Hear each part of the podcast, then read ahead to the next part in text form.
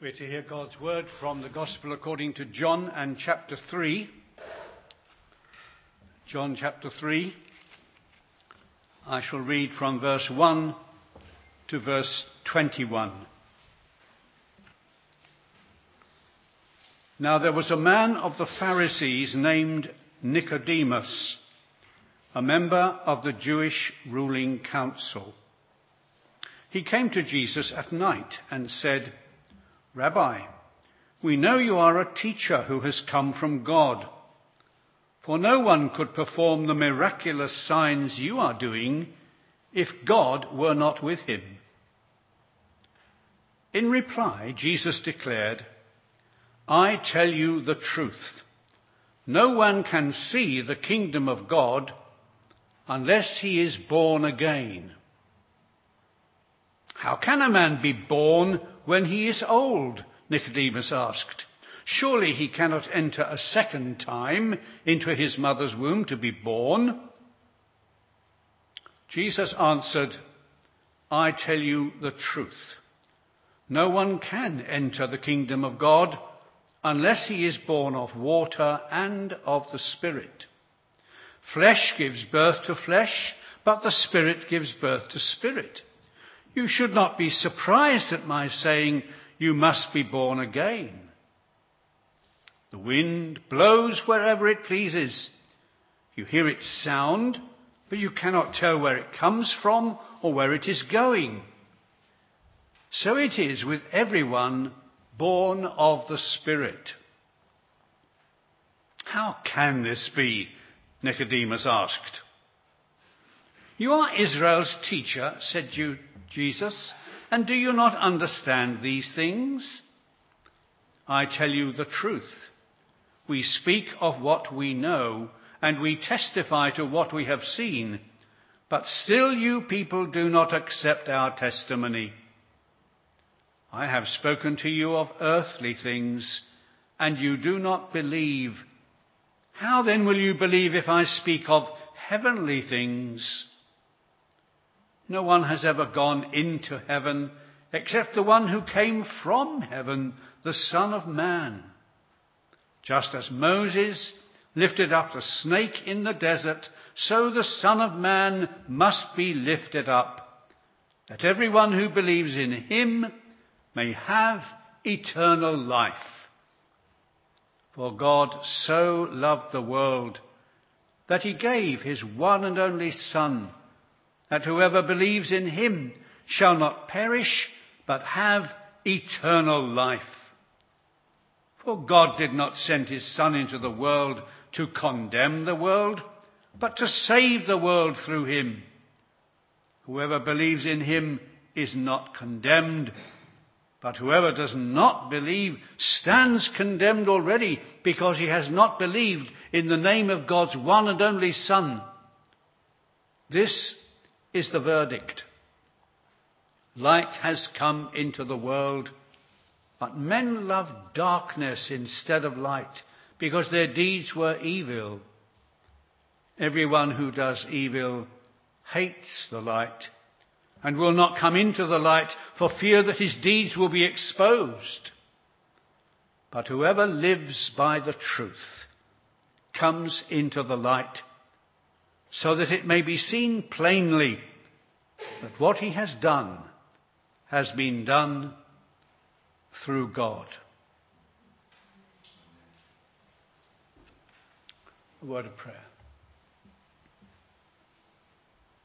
God of light, we thank you that light has come into the world. Open our eyes now that we may see more of the blessing and sweetness and truth and power of these words of light, that we may be changed and we may be more like your Son, Jesus Christ, for his name's sake. Amen.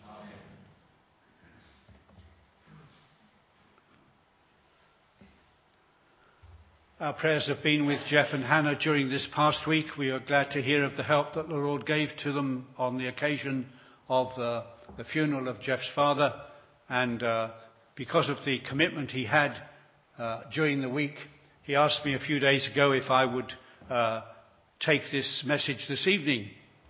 I was quite excited when I found that we were going to look at this favourite chapter in the whole Bible, John chapter 3, because it contains that uh, best known verse of all the verses in the Bible, John chapter 3 and verse 16. For God so loved the world that he gave his one and only Son, that whoever believes in him shall not perish, but have eternal life. And I look forward to the idea of uh, being able to preach on this text for the very first time. Though I've often preached from John chapter 3 in the past, I counted up eight sermons in my uh, records. I've never preached on verse 16 before. And then I found that I wasn't going to be allowed to do it tonight either. because this is the second in a series of messages which we're being uh, asked to look at on how Jesus meets people. And so my title tonight is Jesus Meets Nicodemus. And we have to look at the, the whole scenario here, this picture we have of Nicodemus and the interview he had with the Lord Jesus Christ. Jesus meets Nicodemus. Now immediately we see that uh, when he came to Jesus, he came at night time. And uh, there must be some reason for this. One of the commentators even suggested they had both had busy lives. They couldn't manage it in working hours. They had to come in the evening. But it was probably something a little more subtle than that. Because uh, uh, if we know a little about Nicodemus and a lot more about Jesus, we know that uh, uh Jesus wasn't the kind of person that Nicodemus was expecting to be seen with. What sort of person was he? Well, we're told that he's a Pharisee. That means he belonged to that group of, of Jews who were lawyers and who were zealous for the pure religion of the Jews. The word Pharisee means pure. He was a purist about the Jewish religion. Then he was a top guy. He was a ruler. He was a member of the Sanhedrin, one of the, the council that ruled the Jewish state under the Roman overlords that they had. Then Jesus himself calls him a teacher. In fact, in the original language, Jesus calls him the teacher of Israel. He's the teacher. He's the one who knows all about what should be taught. And then from what we can assume here and what we read in this chapter, we can say that he's a certainty for the kingdom. If anyone was a shoe in for the kingdom of God, it's a man like this, a leader, a teacher, a ruler, a top man in the Jewish faith. Eminently suited. But, and this is the power of this passage tonight, but Jesus shocked Nicodemus and challenged him with this remarkable statement. He had to say, even to this man who had it all religiously, you must be born again. Jesus declared, verse 3, I tell you the truth, no one can see the kingdom of God unless he is born again. Now, the way in which John weaves this story into the whole of his gospel makes it something burningly relevant to us. If you have one of those clever Bibles with a, a margin and a little explanation sometimes about what, what, words mean, you may notice that it tells us uh, in re- reference to what he says about verse 7, that you must be born again, that the you is in the plural. He's not just saying to Nicodemus, you as an individual must be born again. He's saying all of you must be born again. Who are the all of you? Well, as Neil helpfully reminded us last week, if you look at the end of John's Gospel in chapter 20, he tells us why he wrote this book altogether. And he explains to us that he wrote this book, these are written that you may believe that Jesus is the Christ, the Son of God, and that by believing you may have life in his name. All the readers of John's Gospel, all who are going to hear this story that's recorded for us in chapter 3, all of you must be born again. Indeed, as it goes on to say in verse 3 and in verse 5, no one can see the kingdom of God unless he is born again. No one. So this is a, a message for everyone. This is about all the people of the world. John chapter 3, verse 16 is about God loving the whole world, and in all the world there is only this one way to enter the kingdom, and that is by being born again. But this phrase has not had a good press.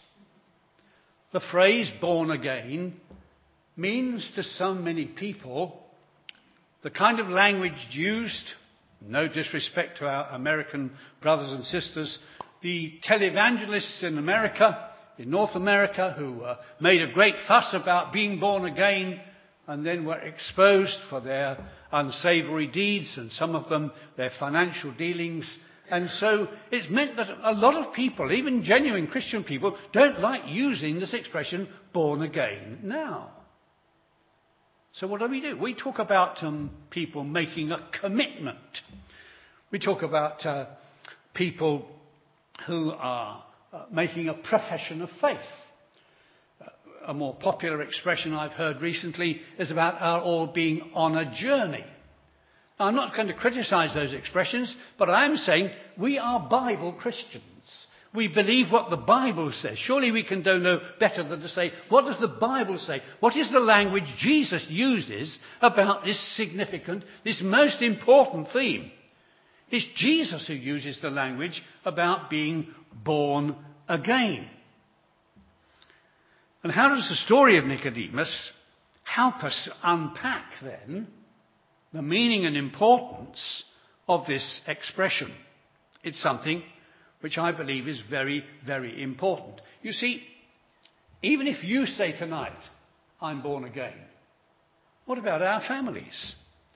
What about our relations, our children, our grandchildren? What about the people we're going to meet at work tomorrow? Our neighbours, the people that we mix with during the week. We have a great interest as a church in the work of missions. What are these people doing going all around the world? The expression born again is for all of those people. It's a wide sweeping challenge. That's why we're going to look at it tonight and we're going to do it under the three steps which we can find in this chapter. First of all, we need to grasp what Jesus means by saying born again. What does he mean by it? Not what a televangelist or anybody else means. What does Jesus mean by it? Then we need to believe who Jesus is. There's a great deal about believing in this chapter. Then thirdly, we need to live by what Jesus says. The last verse of the whole passage says, whoever lives by the truth. Those are the three things we're going to look at tonight. First of all, then, we need to grasp what Jesus means by saying, you must be born again.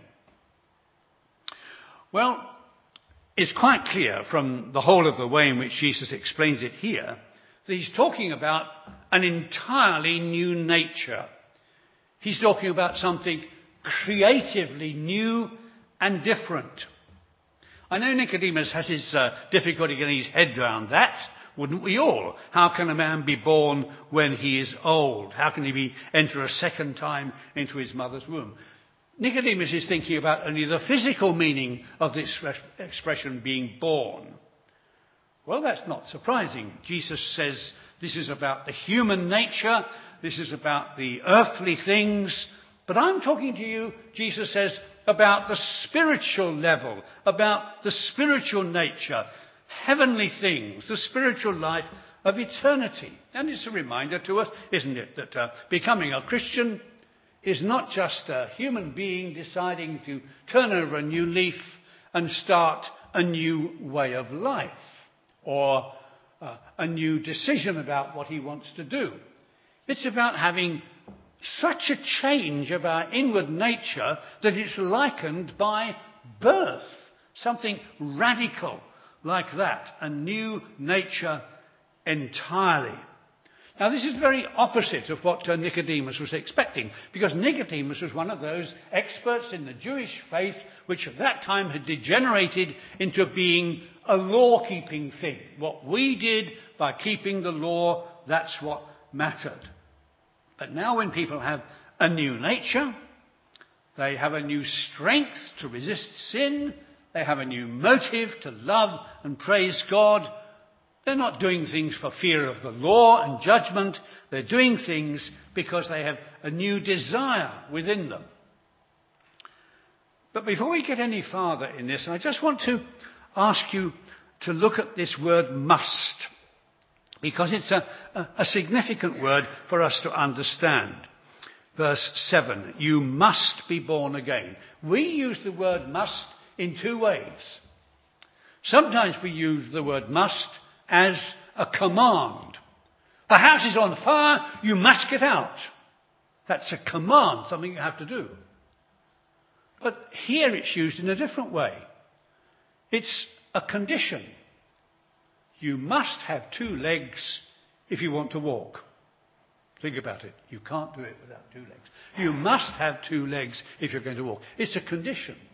And Jesus is here using it not as a command, because how can you command somebody to be born? Even the language that's used is in the passive form, be born.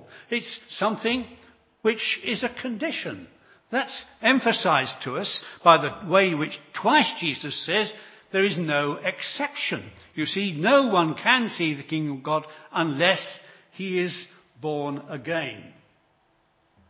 So that's what Jesus means, an entirely new nature. But there's a way in which he shows us here, it also means that it is a work of God the Spirit a work of God the Spirit. Literally, the expression born again means born from above. Not born a second time, but born from above. And he speaks here about being born of the Spirit. See, the Jewish faith is what we can do. This is about what only God can do. God is the one who is the origin of this. He uses the picture of the wind to explain it. He says, well, it's a, it's a bit of a mystery. The wind blows wherever it pleases. You hear its sound, but you cannot tell where it comes from or where it's going. But you can feel the effects of it. And that's what he's saying here. When God makes a change in a person's nature, you can see and feel the effects. Isn't it one of the encouraging things we have at baptismal services when people testify to the new nature and the change there is in their life? This is because it's God who's done a work. And that's the essence of being born again, a work of God the Spirit. Then the third aspect of what Jesus is saying here is that it's an essential for everyone An essential for everyone. Verse 3 I tell you the truth, no one can see the kingdom of God unless he is born again. Now, I think the story of Nicodemus is here for one obvious reason. If anyone didn't need anything else, it was Nicodemus. All the Jewish readers of this, all the people who knew about what was going on in the Jewish faith at the time, would say Nicodemus surely was a man who had it all and God would accept him. But Jesus is saying, no, there are no exceptions to this. None whatsoever. However religious or respected or self confident, we must all be born again. You can be beatified like Cardinal Newman. You could be canonized like St. Francis of Assisi. You could be adulated by the Pope. But you must be born again if you're going to enter the kingdom of God. You may have delightful children and grandchildren. They may be kind and loving and thoughtful and doing all the things you expect of them as your family. But they won't see the kingdom of God unless they are born again. You may have lovely neighbours. You may get on very well with them. No problems at all. They may be generous and kind and willing to lend you the sugar whenever you ask for it. But unless they're born again, they're not going to see the kingdom of God. You may know some very pious religious people of another faith. The Muslim may say his prayers regularly, day after day. He may be a peace loving person, but unless he is born again, he will not see the kingdom of God. These are not my words. These are the words of Jesus. He is the one who's explaining to us what he means by being born again. Is it's an entirely new nature, it's a work of God the Spirit, and it's essential for anyone who wants to go to heaven. So, if we grasp that, what else is there in the story that we can learn? Well, we need to believe who Jesus is. You see, the danger of saying this is something which God does in us and gives us a new nature, it leads some people to sit down and say, well, I've just got to sit down and wait until God zaps me and gives me a new nature. Is that all I've got to do? Is that what Jesus said to Nicodemus? No, he didn't. He said to him, There is something that you have got to do. You may not be able to, to be born of yourself, but what you can do and what you must do is believe. You must believe Jesus.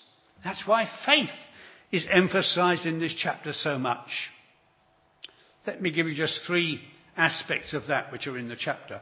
First of all, we must believe that Jesus is the light to show us the way. Look almost at the end of, of the passage, verse 18.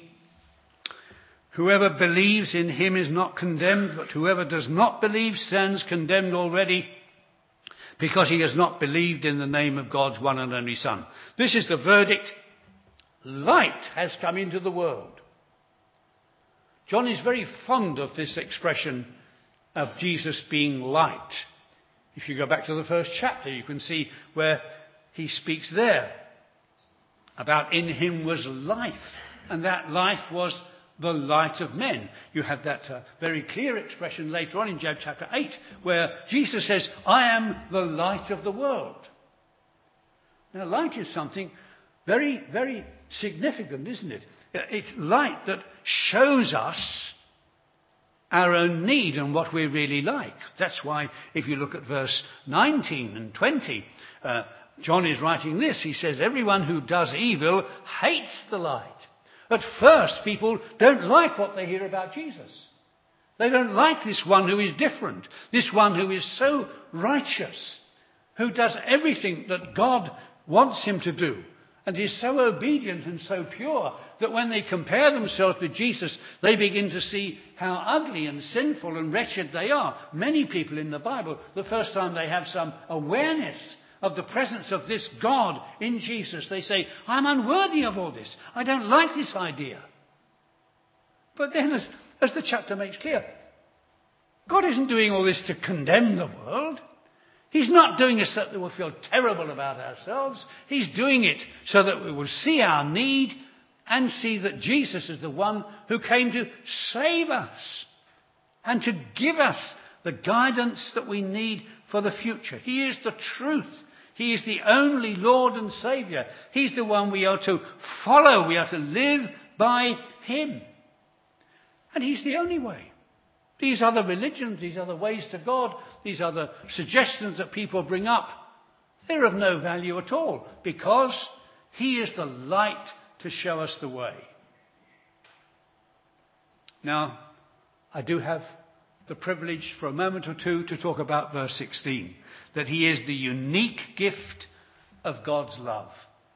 He is the unique gift of God's love. It isn't a surprise, is it, that this text has become so well known because it has such wonderful truth in it. Not just the words are true, but the, the fact is here that Jesus came into the world. And what it tells us here is that he came because God loved the world. And because God so loved the world, he sent his son. And we trace all of this back. We trace the coming of Jesus. We coming the, the, the significance of all that he came to do. We trace all of this back to heaven and to the God of heaven and the creator of all the universe. And we see that he has, he has a heart. He has a heart of love. And his attitude towards us, sinners though we are, rebels though we are, in darkness though we are, he loves us and sends his Son into the world that we may believe in him. No wonder we sing sometimes, amazing love. How can it be? Jesus is the unique gift of God's love. Then in verses 14 and 15, we're told he is the Saviour lifted up to die. Lifted up to die. Still speaking to Nicodemus, Jesus says, just as Moses lifted up the snake in the desert, so the Son of Man must be lifted up, that everyone who believes in him may have eternal life. We have to believe not just in who Jesus is, but what he came to do. He came to be lifted up to die. Some of you will know this story from the Old Testament. If you want to turn to it now, you can do so in the book of Numbers. And in Numbers chapter 21, there's a story of how the people of Israel are on their way to the promised land and they rebelled against God and God judged them by sending poisonous snakes and the snakes bit the people and the people were ill and the people died. But God is a caring God. And so he made a provision for them. The Lord said to Moses, make a snake, put it up on a pole. Anyone who is bitten can look at it and live. So Moses made a bronze snake and put it up on a pole. Then anyone was bitten by a snake and looked at the bronze snake, he lived. Can you imagine the people talking about this? What's that thing he stuck up in the middle of the camp? It looks like a kind of snake. Yes, and you know what Moses has said? If you look at that, you'll get better from your snake bites. You won't have to die. Don't be so ridiculous. How could that save me? How could that be of any use to me? I'm not going to bother to do that. I'll, I'll just sit here and wallow in my illness, and eventually I shall have to pay for my sins. But some people would say, no, this is God. This is what God's done. God said, if I look at that snake, I'll live. And so they looked. And they lived.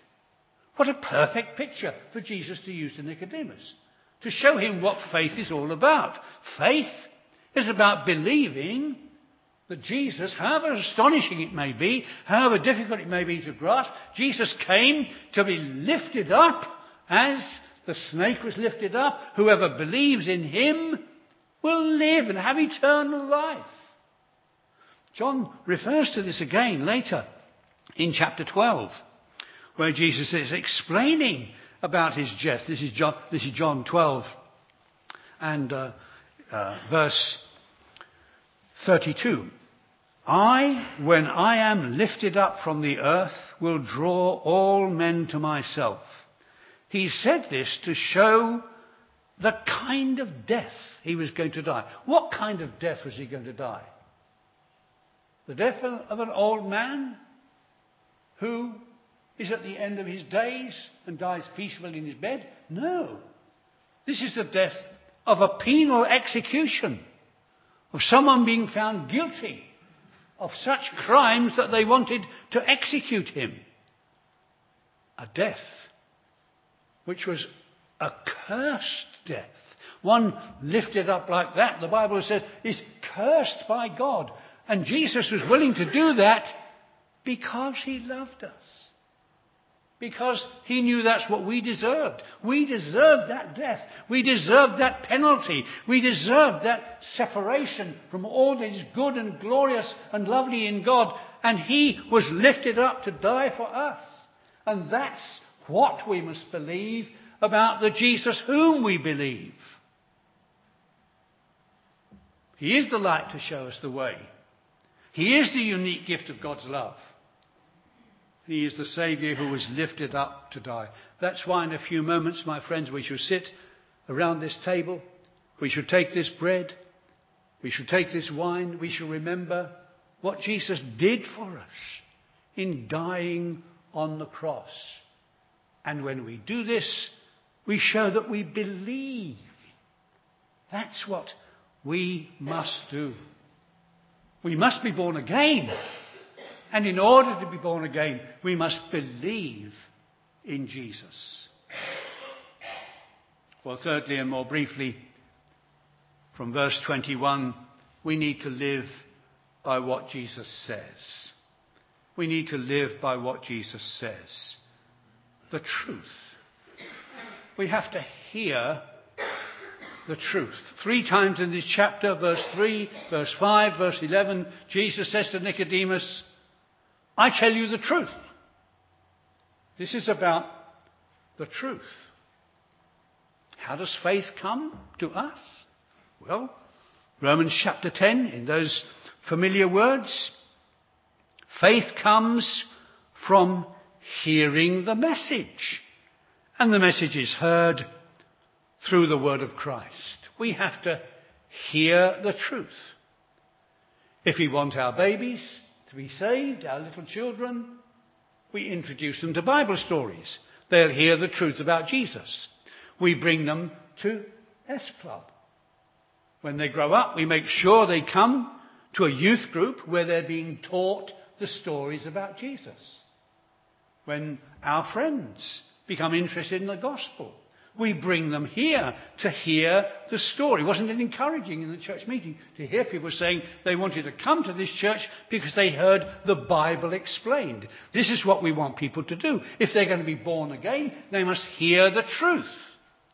And hearing the truth is an essential stage for them. So when we have a guest meal, we don't just have food, we have a speaker that brings the truth about Jesus. When we have a Christianity Explored course, it's so that when people come, they can learn more about the truth of Jesus.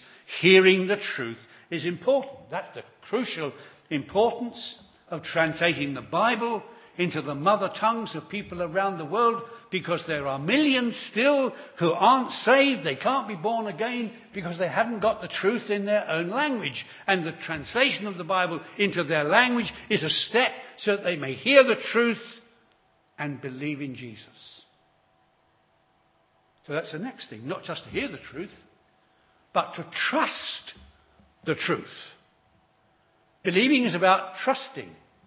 You can believe facts, but this is not believing facts about Jesus. It's trusting the person who is Jesus. Trusting that he is the one who has taken my sin and taken my penalty and become my saviour. It's the person that we trust. Look back at verse 16 where it says, God so loved the world that he gave his one and only Son that whoever believes not in the stories of the Bible, but in him. We believe a person. We trust Jesus. So that when we stand before God, Nicodemus may be able to say, I was a Pharisee. I was a ruler. I was a teacher. We will say, I was a sinner. But I trust Jesus. And I hope and pray and expect that God will receive me into his kingdom because of Jesus, not because of anything I have done. And then thirdly here, verse 21 says, we must live by the truth. It's not just hearing the truth and trusting the truth, we've got to live by the truth. When the little baby is born into the world, we rejoice but we expect to see that baby beginning to move and feed and cry and gradually begin to make sounds and talk and walk and laugh because the life must be expressed in living by the truth. That's why we must be seen not just to say that we believe in Jesus, but to live by who he is. Now, there is a big question in the story of Nicodemus that um, I have to face honestly. Was Nicodemus ever born again? You needn't look it up now. He gets two more mentions in the Bible. He gets a mention when other people want to kill Jesus And he says, hold on, we ought to be careful about killing this man. Then he gets a mention when Jesus actually is killed. And after he dies on the cross, Nicodemus helps to take his body and bury it. Is that enough to be born again? Is it enough to be talking about Jesus? Is it enough to be doing things? The signs of our being born again are that we live by the truth of who Jesus is. This is a day of harvest. Some of the songs we've been singing today are about the fact that God one day is going to reap his harvest and bring all his people together. And who will they be? They will be the people who are born again. Let me conclude then. To be born again is a miracle. It's a miracle only God can achieve. Only He can save. But if we want to see it happening, and only God can do it, we must ask Him. We must pray. If we're not born again yet ourselves, we must pray, God, give me a new heart. I can't do this on my own. If we're concerned about our children and our grandchildren, we must pray that God would work a miracle in their lives. We must pray for them to be born again. If we have kind neighbours and we want to show how concerned we are for them, we must be praying for them to be born again. If people come under the sound of God's word here on a Sunday, we must be praying for people to be born again. Did you pray this morning that somebody coming into this church would be born again tonight? There's a story, and it may be apocryphal, of how Spurgeon had one of his students coming to him to said to him one day, Mr. Spurgeon, he said,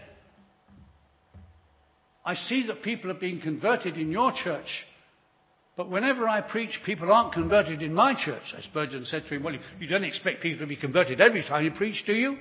He said, No. So Spurgeon said, That's perhaps where you ought to start.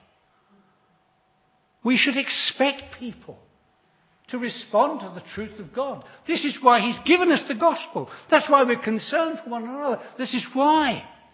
We learn about these things, not just that we may say, oh, isn't that great?